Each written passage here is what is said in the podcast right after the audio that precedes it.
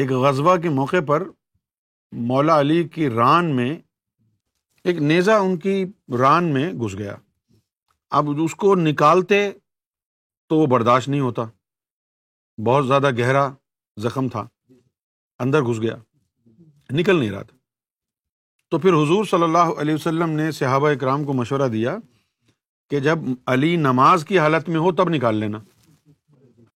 تو وہ جب نماز پڑھنے کھڑے ہوئے تو صحابہ کرام نے اس کو زور سے کھینچا، نکال لیا، اور ان کو پتہ بھی نہیں چلا۔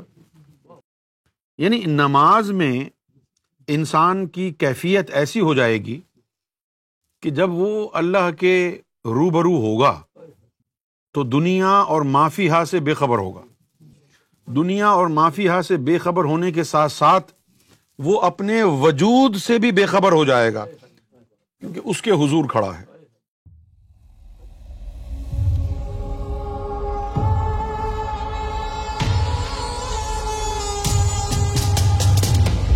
یہاں مومنوں کو مشورہ دیا جا رہا ہے اللہ کی طرف سے، وَاسْتَعِينُوا بِالصَّبْرِ وَالصَّلَاةِ، کہ اور جب مصیبت کا وقت آئے، پریشانی کا وقت آئے، کٹھن مرحلہ ہو، تو پھر استعینوا بالصبر، صبر اختیار کر لو اور مدد لو نماز اور صبر سے۔ صبر آدمی سیکھ لیتا ہے تو مشکل جو ہے وہ کم ہو جاتی ہے، قوت برداشت اس سے آ جاتی ہے۔ اس کے بعد صلات، اس سے بھی مدد لینے کو کہا ہے۔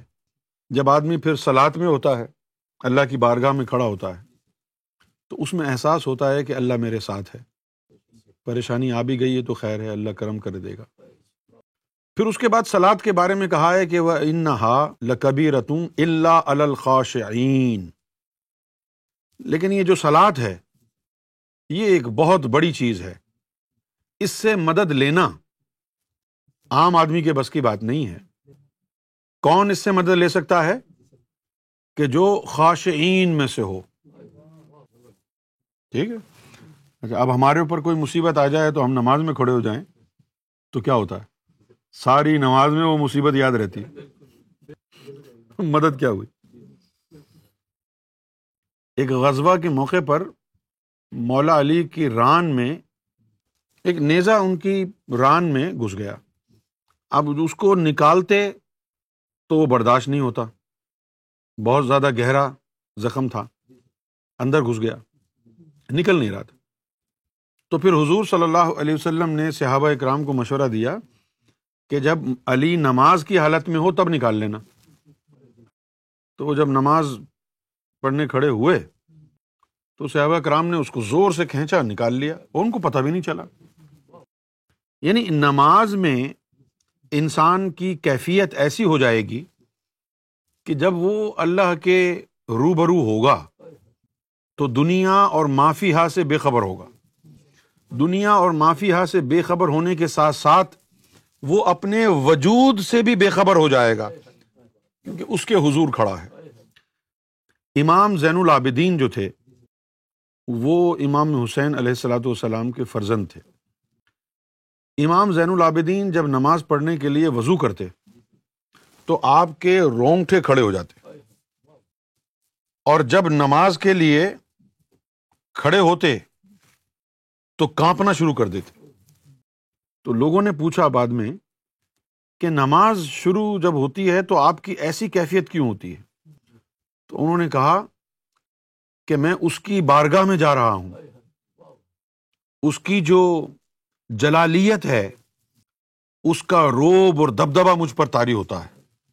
اب یہ سوال پیدا ہوتا ہے کہ ہمارے اوپر وہ روب دبدبہ کیوں نہیں ہو رہا؟ ان کے اوپر تو ہو رہا تھا۔ ان کے اوپر کیوں ہو رہا تھا؟ کیونکہ الصلاۃ معراج المؤمنین، حضور صلی اللہ علیہ وسلم معراج پر جسم سمیت گئے، اور مومنین کے لیے معراج نماز میں عطا ہوگی۔ معراج پہ کیا ہوا تھا؟ حضور کو اللہ کا دیدار عطا ہوا۔ اسی طرح جب مومن نماز میں جائے گا تو وہ بھی اللہ تعالیٰ کو دیکھے گا۔ ایک حدیث میں آیا کہ جب تو عبادت کرے تو اس طرح عبادت کر کے تو اللہ کو دیکھے۔ یہ جو حدیث جبریل ہے اس میں مرتبہ احسان کے لیے یہ حدیث آئی ہے، تعبد اللہ کأنک تراہ، کہ جب تو اللہ تعالیٰ کی عبادت کرے تو کأنک تراہ، تو ایسے کر کے تو اس کو دیکھ لے۔ معراج شریف میں بھی حضور نے اللہ کو دیکھا تھا۔ اب مومن کو جسم سمیت تو اللہ اوپر نہیں بلوا رہا، لہٰذا فرمایا الصلاۃ معراج المؤمنین، جو حضور صلی اللہ علیہ وسلم کو معراج ہوئی۔ مومن کے لیے حضور کی سنت یہ ہے، بھائی حضور نے نکاح کیا تو سنت ہوا نا، ہے نا، حضور نے میٹھا حلوہ کھایا تو سنت ہوا نا، حضور نے ریشے مبارک رکھی تو سنت ہوئی، حضور معراج پر گئے تو یہ سنت نہیں ہے، یہ بھی سنت ہو گئی نا۔ تو اب معراج کی سنت کیسے ہوگی؟ حضور کی طرح ہم تو جسم سمیت نہیں جا سکتے اوپر، تو اللہ تعالیٰ نے وہ تحفہ نماز کا دے دیا، الصلاۃ معراج المؤمنین، کہ مومنین کو معراج حاصل ہوگی صلاۃ میں، نماز میں۔ اب جن کو معراج حاصل ہوتی تھی وہ کانپتے تھے، ان کے رونگٹے کھڑے ہو جاتے تھے۔ مولا علی کی ران میں نیزہ چبا ہوا تھا، نماز کی حالت میں نکل گیا۔ اور ہماری نماز، تیرا دل کھلاوے منڈے کڑیاں تو سجدے کرے مسیتی، ہماری نماز تو معراج نہیں ہے، ہماری تو نمازوں میں دنیا کا خیال ہے۔ کیوں ہے؟ کیونکہ ہم نماز کے لوازمات پورے نہیں کر رہے، ہم نماز کے لوازمات پورے نہیں کر رہے۔ نماز کے لوازمات کیا ہیں؟ صرف وضو کرنا نہیں ہے، صرف کعبے کی طرف منہ کر کے کھڑے ہونا نہیں ہے، صرف نیت کر کے اللہ اکبر کہہ کے ہاتھ باندھنا نہیں ہے، بلکہ نماز کے لیے بیدار قلب بھی چاہیے۔ اللہ کے رسول نے فرمایا لا صلاۃ الا بحضور القلب، کہ حضوری قلب کے بغیر نماز کا تصور ہی نہیں ہے۔ اب حضوری قلب کیا ہے؟ سرکار گوھر شاہی نے فرمایا کہ اللہ تعالیٰ نے حضور پاک کو کہا قل ہو اللہ احد، کہہ دیجئے کہ اللہ ایک ہے۔ آپ نے آمین کہا، پھر آپ صلی اللہ علیہ وسلم نے لوگوں کو کہا کہہ دو اللہ ایک ہے۔ جنہوں نے انکار کیا وہ کافر ہو گئے، ٹھیک ہے نا، اچھا، اور جنہوں نے اقرار کیا وہ مومن ہو گئے۔ ہم جو روز نماز میں کہتے ہیں قل واللہ احد کہتے ہیں نا، سرکار گوھر شاہی نے پوچھا تو تم کس کو کہہ رہے ہو نماز میں قل واللہ احد؟ فرمایا کہ ہم اپنے دل کو کہتے ہیں کہ کہہ دے اللہ ایک ہے، اور دل کہتا ہے کہ بیوی بیمار ہے، گھر میں آٹا نہیں ہے، یعنی دل دنیا میں لگا ہوا ہے نا۔ پھر سرکار گوھر شاہی نے فرمایا کافروں کی زبان اقرار نہیں کرتی، منافقوں کے دل تسلیم نہیں کرتے، تمہارا دل تو منافق ہے، منافق دل کی نماز کیسے پوری ہوگی؟ پھر جب تمہیں حضوری قلب حاصل ہو جائے گی تو دل ہر وقت اللہ اللہ کرتا رہے گا، زبان کہے گی کہہ دے اللہ ایک ہے، دل کہے گا اللہ اللہ، زبان کہے گی اللہ الصمد، دل کہے گا اللہ اللہ، یعنی زبان جو ہے دلیل سے منوا رہی ہے اور دل بغیر دلیل کے ہی مان رہا ہے۔ یہ نماز حقیقت ہے۔ پھر یہ جو نماز ہوگی، اس نماز کو یہ ہمارا قلب عرش اللہ پہ لے جائے گا، یہ اللہ تک پہنچ جائے گی۔ پھر قلب کے آگے اور بھی درجے ہیں، قلب کے بعد اور بھی لطیفے روحیں ہیں۔ ایک روح ہمارے سر میں ہے، لطیفہ انا، جنہوں نے اس کو پاک صاف کر لیا، منور کر لیا، اور اس کو علم دیدار سکھا لیا، وہ جب نماز میں گئے تو یہ جو مخلوق ہے، اس مخلوق کو اللہ تعالیٰ نے اپنے پاس بلا لیا، جسم ادھر ہی رہ گیا، وہ مخلوق نکل کے اللہ کے پاس پہنچ گئی، اس طرح اس کی معراج ہو گئی۔ بلے شاہ نے کہا اسا عشق نماز جدو نیتی ہے تد بھول گئے مندر مسیتی ہے۔ یہ نماز عشق کیا ہے؟ یہ نماز عشق یہی ہے کہ تو نماز میں کھڑا ہوا، تیری روحیں نکل کے اللہ کے پاس پہنچ گئی۔ ایک شخص جو ہے، باعث بستامی رحمۃ اللہ، جنگل میں تھے، عبادتیں کر رہے تھے، تو انہوں نے دیکھا جنگل میں ایک آدمی آیا ہے، ادھر ادھر جو ہے گھوم پھر رہا ہے، تو آپ ذرا ڈسٹرب ہو گئے، پریشان ہو گئے، یہ پتہ نہیں کیا کیوں آیا ہے، کیا کر رہا ہے۔ آپ نے اس سے پوچھا بھائی کیا بات ہے، کیا ڈھونڈ رہے ہو؟ اس نے کہا کہ جی میں کوئی پاک صاف جگہ ڈھونڈ رہا ہوں جہاں میں نماز پڑھ لوں۔ تو آپ نے فرمایا کہ بے وقوف اپنے دل کو پاک کر لے پھر کہیں بھی نماز پڑھ لے. تو ابھی ہمارے نمازوں کا مسئلہ یہی ہے اور مسئلہ ہے, یہ مت کہیں کہ مسئلہ نہیں ہے. کیوں ہے مسئلہ؟ کیونکہ قرآن نے کہا ہے کہ نماز برائی اور بے حیائی سے روکتی ہے. دیکھ لیں آپ, نماز بھی پڑھ رہے ہیں لوگ, بے حیائی بھی کر رہے ہیں. ایک عام آدمی نماز پڑھتا ہے, کبھی کبھی آگے پیچھے بھی ہو جاتی ہے, لیکن عالم کے بارے میں کیا خیال ہے؟ وہ تو پڑھا رہا ہے نماز. نمازیوں میں سے ایک آدھ نہیں بھی آیا تو خیر ہے, اس نے تو روز پڑھانی ہے, وہ تو برائی سے دور ہو جانا چاہیے اس کو. لیکن وہی مولوی عالم دین جو 5 وقت کی نماز پڑھا رہا ہے, وہ مسجد میں لونڈے بازی کر رہا ہے. کیوں کر رہا ہے؟ نماز نے کیوں نہیں روکا اس کو؟ ایسی باتیں کرتے ہیں تو مولوی ناراض ہو جاتے ہیں. یہ تو بیسک پرنسپل ہے نا بھائی, یہ تو قرآن شریف میں لکھا ہے, سورہ عنکبوت میں لکھا ہے, ان الصلاۃ تنہی عن الفحشاء والمنکر, کہ نماز برائی اور بے حیائی سے روکتی. صحیح. اگر میں یہ کہوں کہ یار اخلاق, یہ شکیل کو باہر نہیں جانے دینا, روکنا اس کو, اور شکیل باہر چلا جائے تو پھر کیا ہوا؟ شکیل طاقتور تھا, اخلاق کمزور تھا. اگر نماز پڑھنے کے بعد بھی تو برائی کی طرف چلا گیا تو تیری نماز کمزور تھی نا. اب نماز کی کمزوری کیا ہے؟ نماز کی کمزوری ہے کہ یہ دل بیدار نہیں ہے. سلطان باہو نے کہا, زبانی کلمہ ہر کوئی پڑھدا پر دل دا پڑھدا کوئی ہو, دل دا کلمہ عاشق پڑھ دے کی جانن یار گلوئی ہو. جنہوں نے گلے سے کلمہ پڑھا ہے ان کو کیا پتا کہ دل کا کلمہ کیا ہوتا ہے؟ دل کا کلمہ کیا ہے؟ حضور پاک صلی اللہ علیہ وسلم نے مولا علی کو کہا, غمد عینک یا علی وسما فی قلبک لا الہ الا اللہ, کہ اے علی اپنی آنکھیں بند کر اور سن, تیرا قلب کلمہ پڑھ رہا ہے. یہ دلوں کو کلمہ پڑھنا نبی پاک صلی اللہ علیہ وسلم نے سکھایا. آج ہمارے علماء اور آج ہماری مذہبی تنظیموں کے جو قائدین ہیں ان کے کردار میں یہ سنت کیوں نہیں ہے؟ دلوں کو کلمہ پڑھانے والی سنت. داڑھی رکھنے والی سنت تو عام ہے, پگڑی باندھنے والی سنت عام ہے, نکاح کی سنت عام ہے, حلوے کی سنت عام ہے. یہ والی سنت کہاں گئی جو دل کو کلمہ پڑھانے والی سنت تھی؟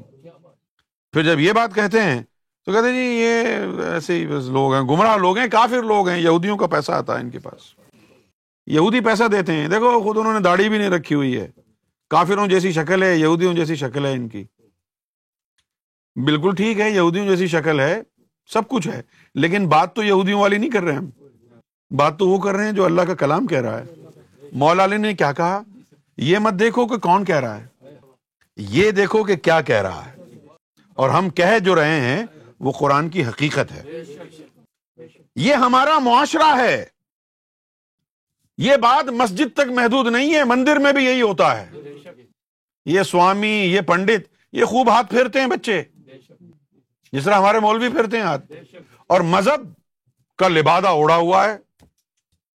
کم نہیں ہے, سوامی اور پنڈت, مولوی دونوں ایک ہی جیسے ہیں. فرق صرف یہ ہے کہ وہ مسجد میں لونڈے بازی کر رہا ہے اور یہ مندر میں. بس بلڈنگوں کا فرق ہے. ہمارے مولوی کے دل میں بھی شیطان ہے, تمہارے پنڈت کے دل میں بھی شیطان ہے. جب دونوں کے دلوں سے شیطان نکل جائے گا, اللہ آ جائے گا نا, تو پھر تم بے حیائی اور برائی سے خود ہی رک جاؤ گے. اب اگر تمہیں شوگر کی بیماری ہے تو شوگر ہائی ہوتی ہے, جیسے ہی انسولین اندر جائے گی شوگر کنٹرول ہو جائے گی. ابھی تمہیں شیطان کی بیماری ہے نا, جیسے ہی تمہارے دل میں اللہ کا ٹیکا لگے گا, نور جائے گا, شیطان باہر آ جائے گا نا. اس ٹیکے کی ضرورت ہے, اس لیے نمازیں بھی جو ہے نا وہ ضائع ہو رہی ہیں. حج پہ حج کیے جا رہے ہیں, تو پاکستان میں جو حج کر کے آ جائے, حاجی چور کا دوسرا نام حاجی رکھا ہوا ہے پاکستان میں. جو چور ہوتا ہے نا اس کو کہتے ہیں حاجی صاحب ادھر آنا. حالانکہ حج کتنی بڑی چیز ہے. ایک حدیث شریف میں آیا کہ اگر حج قبول ہو جائے اللہ کی بارگاہ میں تو تیرے سارے پچھلے گناہ معاف, تو ایسا پاک صاف ہو جاتا ہے جیسے ابھی ابھی ماں کے پیٹ سے پیدا ہوا. لیکن ہم نے تو حج کو بھی مذاق بنایا ہوا ہے. حج سے پہلے سوچیں کیا حکم ہے؟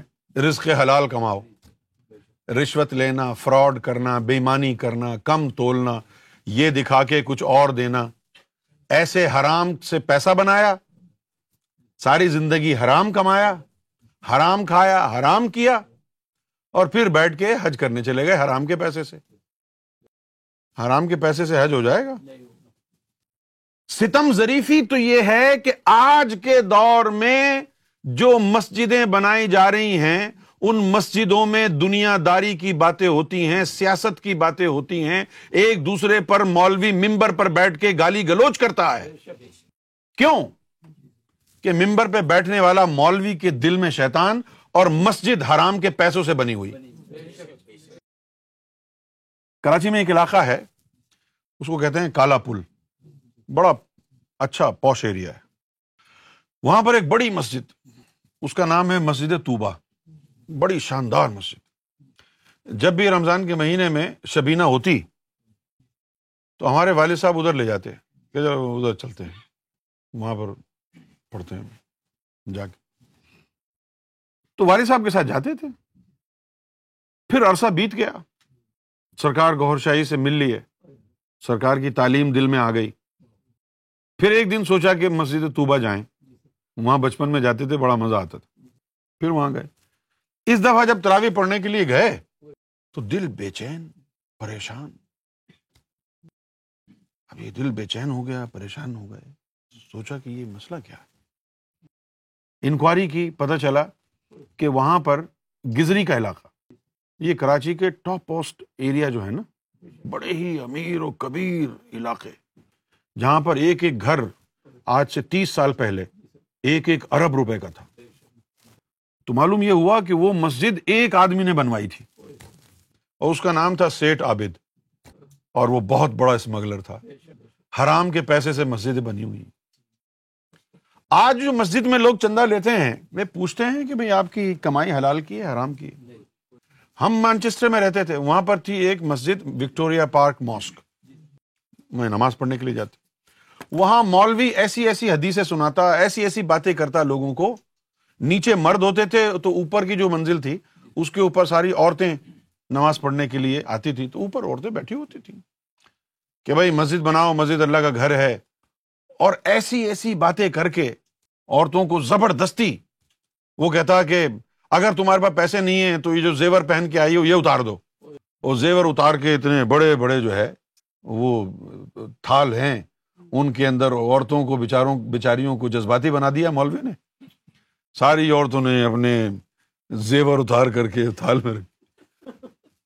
بخدا میں اللہ کی قسم کھا کے کہتا ہوں، میں نے اپنی آنکھوں سے دیکھا کہ زیور اتار کے انہوں نے دے تو دیا چندے میں، لیکن جب باہر گئی ہیں تو منہ لال ہے، آنسو گر رہے ہیں، روتی ہوئی جا رہی ہیں، زبردستی لوگوں کا زیور اتار لیا۔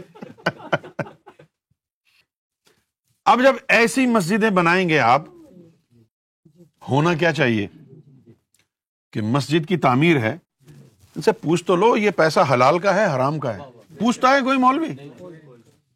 تو اب ہماری مسجدیں بھی حرام کے مال سے بنی ہوئی ہیں، ہمارے حج بھی حرام کے مال سے ہو رہے ہیں، نہ ہمارے حج قبول ہو رہے ہیں، نہ ہماری نمازیں قبول ہو رہی ہیں۔ ہم تو بس نام کے مسلمان ہیں، دین کا مذاق اڑا رہے ہیں ہم تو۔ عوام بھی ویسی ہے، مولوی بھی ویسے ہیں، اور نام بدنام ہو رہا ہے دین کا، اسلام کا۔